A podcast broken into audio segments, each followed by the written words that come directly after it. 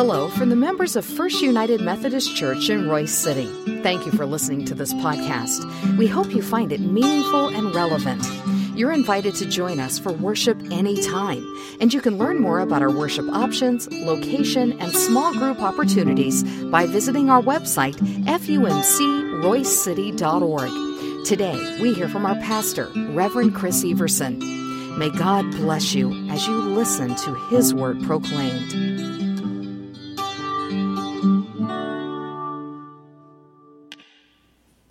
God, we are thankful for your amazing love that wraps us up, that holds us tightly, and then encourages us to share that love with others. So, Lord, as we gather at this time, we pray that you let the words of my mouth and the meditation of each heart here be pleasing in your sight, O Lord, my strength and my Redeemer. Amen. So while you may not be familiar with that hymn, there is something I think you are probably familiar with.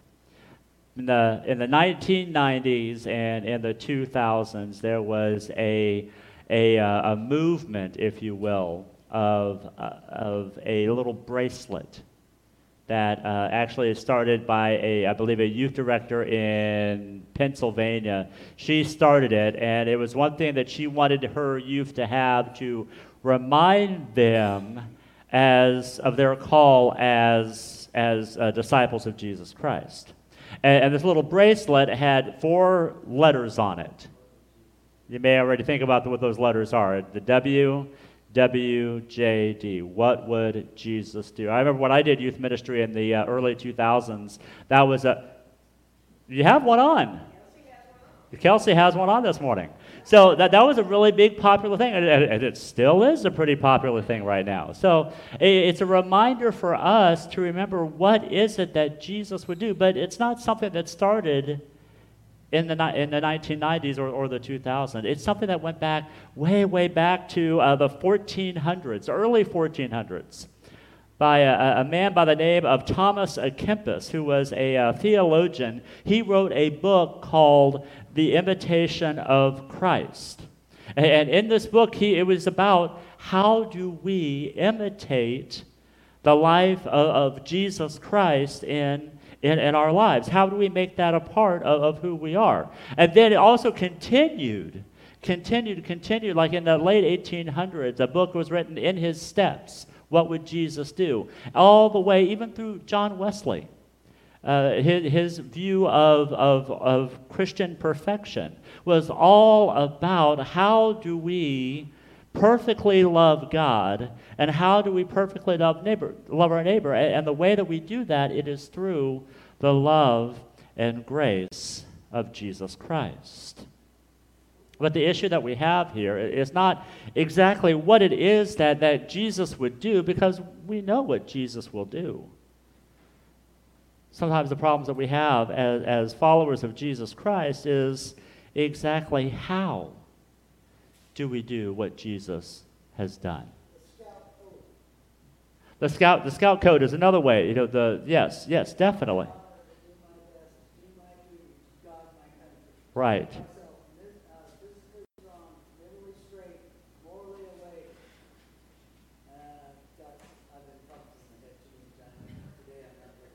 Uh, thank you, Kurt. Uh, thank you, Kurt. So the issue that we have is that it's not necessarily what would Jesus do or how would Jesus do it. And the best way that we can learn through that and to live through that is through discipleship.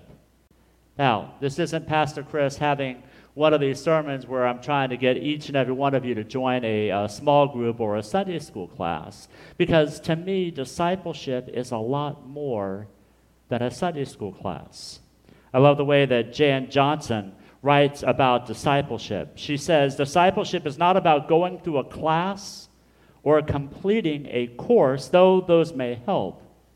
It's about letting the Spirit form in you a good heart that is devoted to God so that you follow Jesus with great joy. I'm going to repeat that. It's about letting the Spirit form in you a good heart that is devoted to God so that you follow Jesus with great joy. Each and every one of us has received an invitation. We have all received an invitation to, to be a part of, of the Jesus life. Now you're probably going, oh, that's where he's going. You see it on the screen. Yeah, we have an invitation to live the Jesus life. And, and, during this series, we are going to talk more about how do we do that. Because, my friends, we already know what Jesus will do. But how do we become a part of that? We'll talk about the words that we use. We'll talk about how we reach out to our neighbors. We'll, we'll talk about dying to ourselves because Jesus died for us.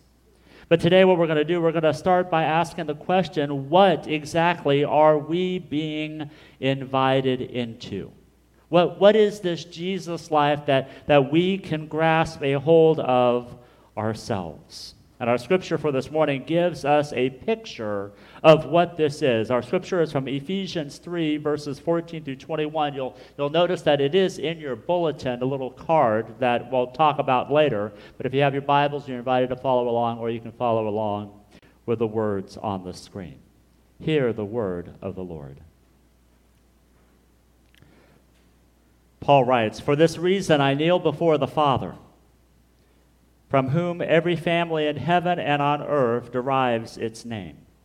I pray that out of his glorious riches he may strengthen you with power through his Spirit in your inner being, so that Christ may dwell in your hearts through faith. And I pray that you, being rooted and established in love, may have power together with all the Lord's holy people to grasp how wide and long and high and deep is the love of Christ, and to know this love that surpasses knowledge, that you may be filled the, to the measure of all the fullness of God.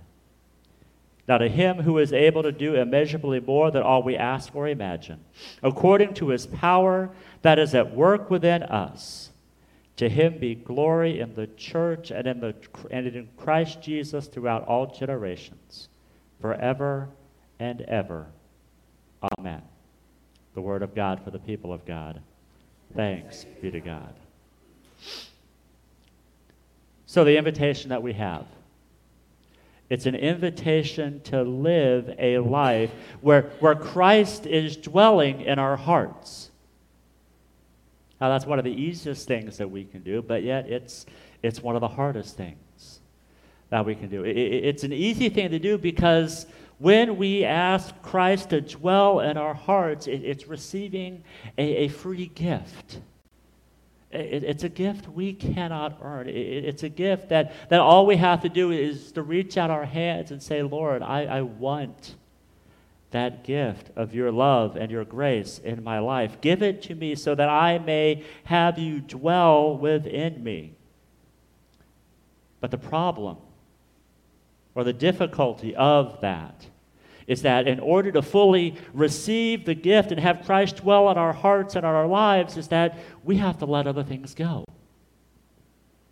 And it's letting in letting other things go that starts to, to trick us up. Because if you're like me, you want to hold on to certain things because those certain things maybe have given you comfort although they're not very comforting.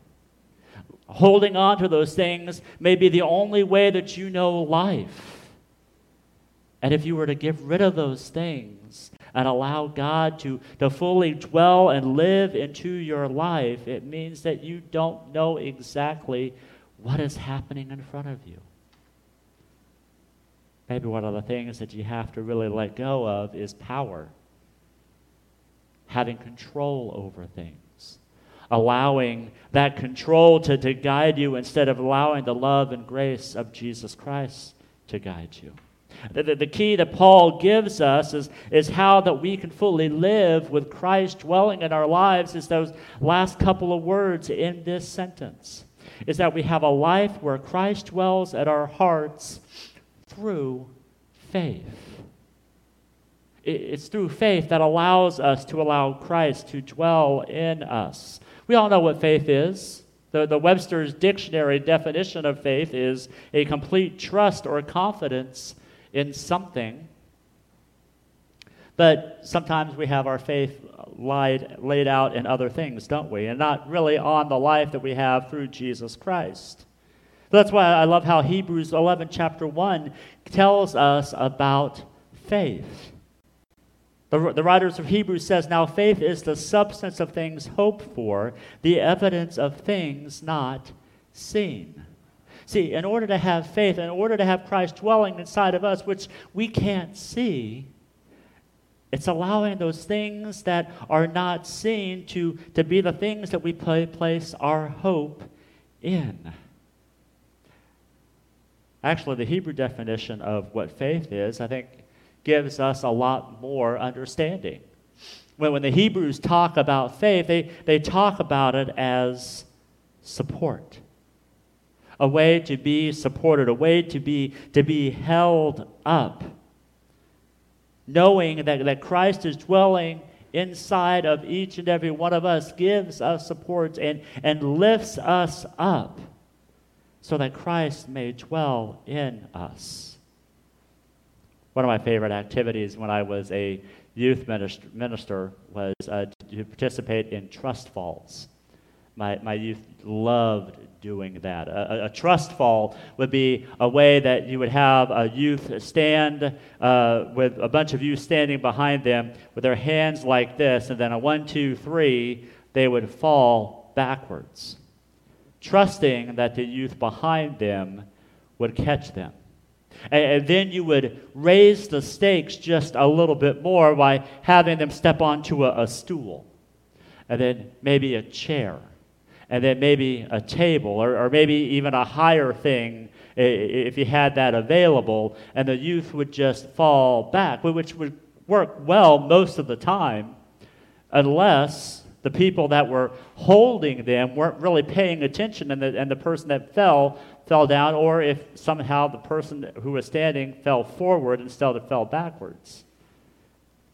See, having that trust and, and knowing that, that, that people are there for you is important, but knowing that Christ dwelling in our hearts gives us continued faith and support. Trace and I, we have a really good friend. Her name is Jan.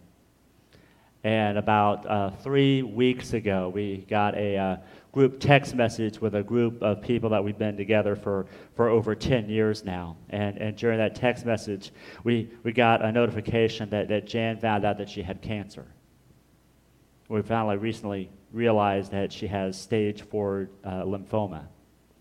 And, and she's going through all the radiation and all the chemotherapy and doing doing all of those things. So right now, our, our group are, are supporting and, and, and hovering around Jan and doing everything that we can to help support her. But, but a while ago, about a couple weeks ago, we had a, uh, a, a, group supper. We hadn't seen each other for a while, so we went over to a, to a friend's house for, for a hamburger cookout. And, and Jan came, this was right after she got her diagnosis. And after we were leaving, we were all walking out to the cars together. And the driveway was one of those steep driveways that, you know, even if you're sure footed, sometimes you have a hard time walking down just because it's so steep. And, and Jan started to, to stumble a little bit, and I reached out and I grabbed her. And, and, and she grabbed a hold of me really tight. And she said, Chris, don't let go. I said, I promise I'm not going to let you go. And so I helped her walk all the way to her car and, and helped her into her car before so her and her husband Paige could, could head for home. And it was during that I remembered that that act of, of just standing with her, supporting her, is the act that we have when we call on our Savior, Jesus Christ. To stand and support us when, when life is, is hard to, to understand or to grasp. And, and when we have that support, we then know that the Christ dwelling in our hearts in faith allows us to grasp one of the, the greatest mysteries of all the world how high, how wide, how long, and how deep the love of Christ is. That's what we need to remember. That's what we are invited to, to live into, is how important and how strong that love of Christ is for all of us. This, this, this cross that we have behind us is a horrible uh, crucifixion tool, but it is a beautiful example of, of, what Paul is saying here about where the love of Christ goes. When we shared the Apostles' Creed earlier, we have the image of, of what the love of Christ does in our lives and in the worlds around us. St. Jerome, who translated the Bible to Latin, he, he spoke about the cross in this way. He said, when you look at that, that vertical beam, it reminds us that, that Christ's love goes as high to the heavens, to the angels above us, and it goes down as deep to, to, the, to death to those who have died. Christ's love is, is that vast, up and down. And then the, vertical, the, the horizontal beam of the cross reminds us that all over the world, Christ's love is available for all. Christ's love is available for those who claim and call on the name of Jesus Christ and, and, and desires to have a deep and, desi- and full relationship with Him. See, my friends, that, that is the invitation we're talking about. We're not talking about just sitting in a pew or, or maybe flipping open up a Bible to, to see what, what verse we come to, but it's to fully be enveloped into a love that is so vast that we have no other response but to fully live in that love of Jesus Christ. And when we have the opportunity to live into that love, then it allows us to rest. It allows us to rest in Him who is able to do immeasurably more, not just more, immeasurably more than all we can ask or imagine. So I got back from vacation, watched vacation Bible school stuff on, on Sunday morning. Trace and I, we went out and we, we played golf that uh, Sunday afternoon. And then we got home and we, we started that routine to, to get back to work. You know, to me to, to come back to the office, for Tracy to go do, do her things. And we, we did our, our bedtime Sunday night routine, all the stuff that we do. And, and then I woke up at 4 o'clock in the morning. Normal wake up time for me is 6 o'clock, but no, my eyes just boom, wide open. And I start to worry. And I start to fret. And I start to think about all of the things that are that, that's coming up and how will we continue to to move forward. You know, this is before anything, any calls or anything that I received this past week. I just felt this, this, this tension in my life that, that I was like reaching to grab again instead of allowing Him who is able to do immeasurably more than all I ask or imagine. I was holding it on to myself because I thought I had it all under control. But then, after I, about 20, 30 minutes of tossing and turning, I got up and, and I sat down on our couch and I started to think of a song. It was a song written by Steven Curtis Chapman in uh, 2001 called God is God. And, and, as, I, as I played those songs in my head, I, I, I realized and I thought, that I am not fully living in God's kingdom because I am still trying to take all of this on myself. And I looked up the words to the song because when I could have the chorus going through my head, I wanted to look at the verses. And, and here are the words of the verse of that song. Steven Curtis Chapman writes, And the pain falls like a curtain on the things I once called certain. And I have to say the words I fear the most. I just don't know. And the question without answers come and paralyze the dancer. So I stand here on the stage, afraid to move, afraid to fall. Oh, but fall I must on the truth that my life has been formed from the dust. And then the chorus says, God is God and I am not. I can only see a part of the picture he is painting. God is God and I am man, so I'll never understand it all, for only God is God. You know, I, I looked at those words and, and, and tears started to come to my eyes because I realized that it is so easy to try to walk this life on your own. It's so easy to try to say, I have this all taken care of.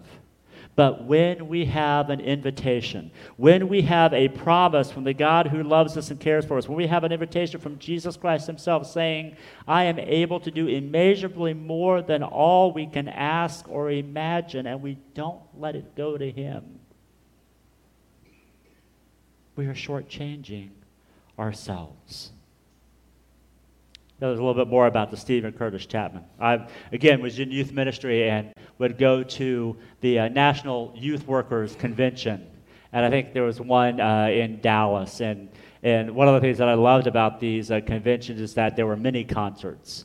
They would have, uh, before each session, a, a very popular Christian group come and sing and perform and everything. So I, I got to see all of these bands all in one weekend, and it was awesome. And Steven Curtis Chapman was supposed to perform uh, that year, 2001, but he couldn't. He, he was there and, and he talked, but he couldn't do a, a full concert because he wasn't able to because he lost his voice due to a vocal infection that, that paralyzed his vocal cords. And he wasn't able to do anything for three months. But he, but he came and he was interviewed by, by, by Mark Yaconelli, who was the, the leader of the uh, youth specialties movement, and he, and he talked about how it scared him. It scared him because all he knew was being a, a contemporary Christian singer. And he and his wife were trying to figure out what would they do if he was not able to sing another note. And as he was talking about it, he talked about how he knew that, that he was given this talent for this purpose, and maybe God was saying it's time for him to hang that up and, and, and to lift something else up. And he was fine with that. But after he was done, he said, My doctor has given me permission to start singing. And the song that he sang was God is God. Here was a man who, who didn't know if he was going to be able to continue his career as a singer, but he sang these words reminding us that we can be afraid to move, afraid to fall, but we must fall on the truth that our life had been formed from the death. In our lives today, we face a world where we wonder if we have what it takes to make it through the next day. Whether it's illness, whether it's grief, whether it's being tired, whether it's being hopeless. That is when the news of Jesus Christ, my friends, is even greater. Because when we have those moments in our lives, we know that we can rest on the love of Jesus Christ. That, that whatever we are going through, that, that, that God will, will hold us will guide us, will lead us, will be there with us even when we feel like no one is there around us at all. Once we know that we live in a world where the wide, long, high, and deep love of Christ enfolds us, we then can fully live in the invitation to the Jesus life. Let us pray.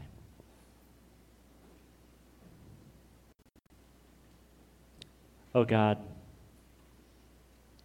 you know, today preaching this sermon is, is a whole lot different than when I first started preparing this sermon.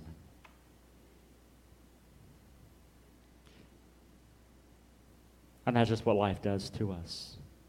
It can shake us, it can paralyze us, it can just make us wonder exactly what it is that we are called to do. But God, we have a promise.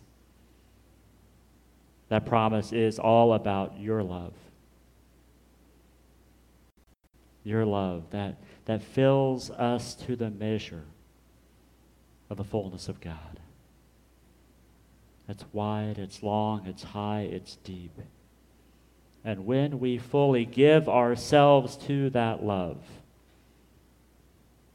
we no longer think about what it is that Jesus would do, but how we as your disciples, do the work that He has called us to do. So, Lord, we lift this up in the strong name of the one who loves us and cares for us. In the name of the Father, and of the Son, and of the Holy Spirit. Amen.